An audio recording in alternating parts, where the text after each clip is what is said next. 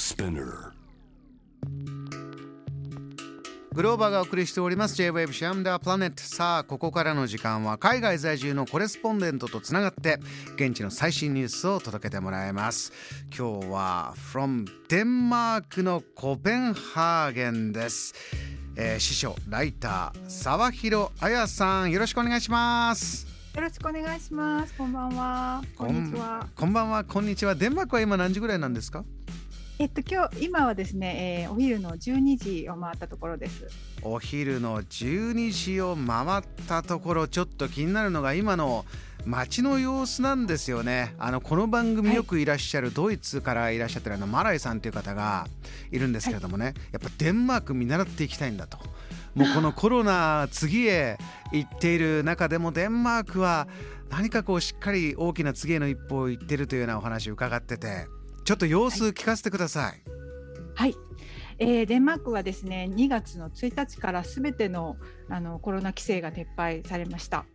えー、もう本当に誰もマスクをしていない状態ですしあとそうですね大きな講演会とかそういったところにも行ったんですけれども、えー、全く普通に皆さん過ごしてらっしゃってたくさん人がいるところでも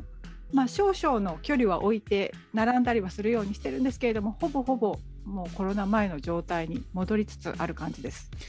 その距離を置くにしてもこれは指導されてるわけではなくて、はい、こうまあ、なんとなく名残でまだちょっと距離自然と空けてるということなんですか？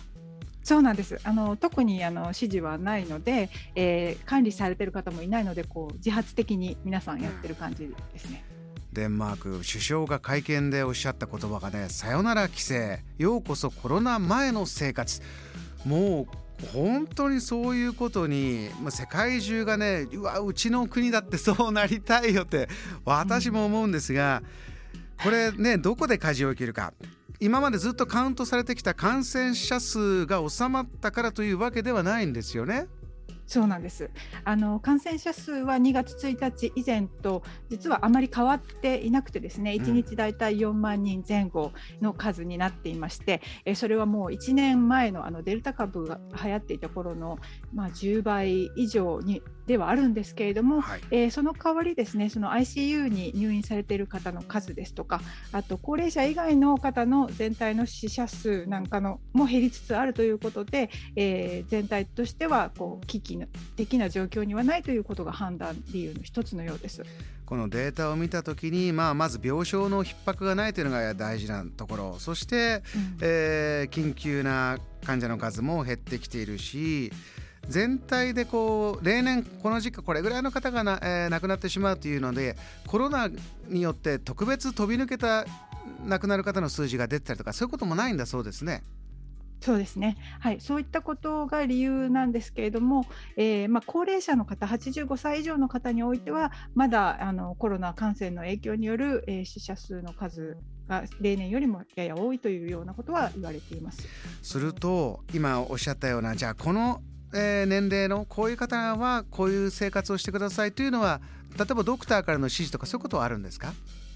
そうですね。例えばあの高齢者施設ですとか病院などでは引き続きマスクをするようにあと距離を置くようにというような指導はあの続いています。うん。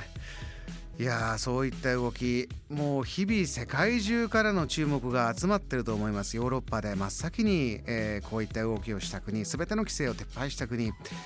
えー、他の国がこういうふうに例えば参考してるとか他のこういう声が来るとかデンマークにいると感じることありますか、はい、そうですね。やっぱりそのこんな世界の中でも小さなあまり注目されることのない国がですねあの突破口を切ったということで世界的にもすごく取材がたくさん入っているというのをテレビで、はい、見ています。もう日本のメディアの方もそうですが、うん、アメリカとかドイツとかですねドイツはまたもう全く逆の方向に行っているということでこうデンマークどうなってるんだっていうような報道があるとかですね、うん、あとアメリカではやっぱりその早く規制を緩和したい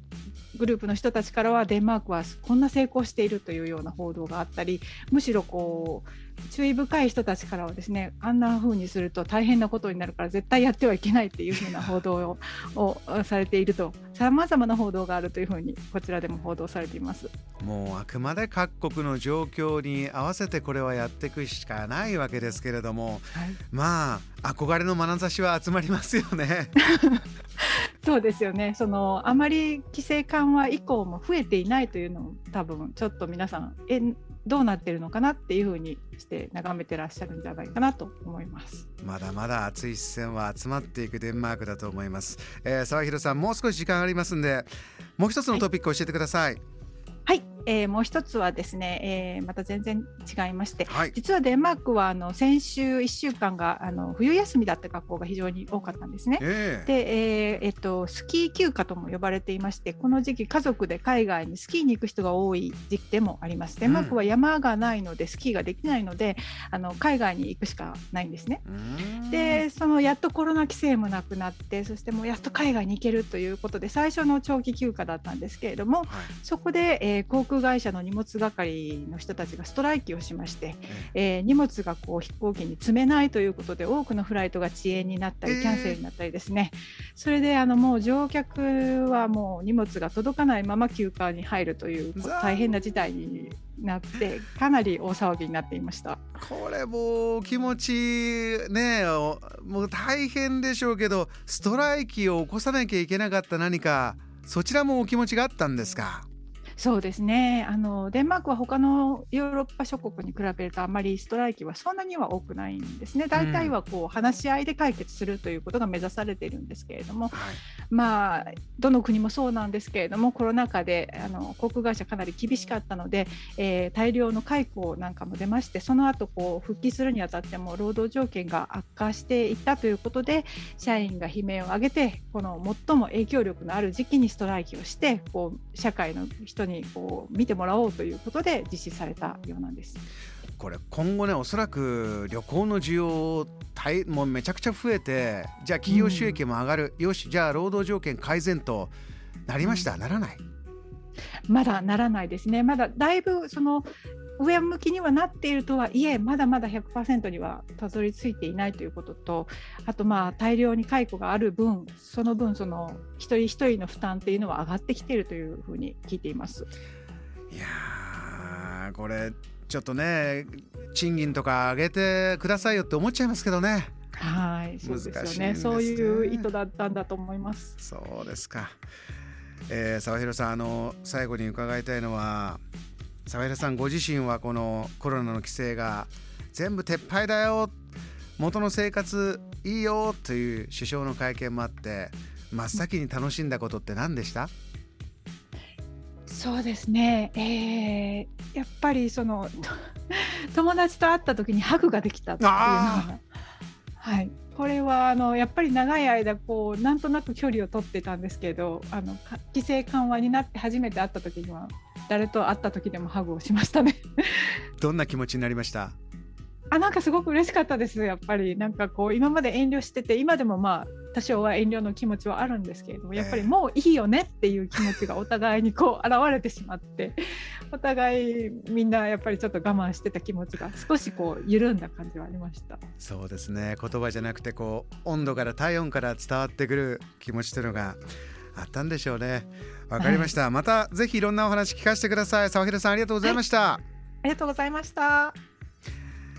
この時間はデンマークコペンハーゲン在住のコレスポンデント沢広彩さんにお話を伺いました。JAM The Planet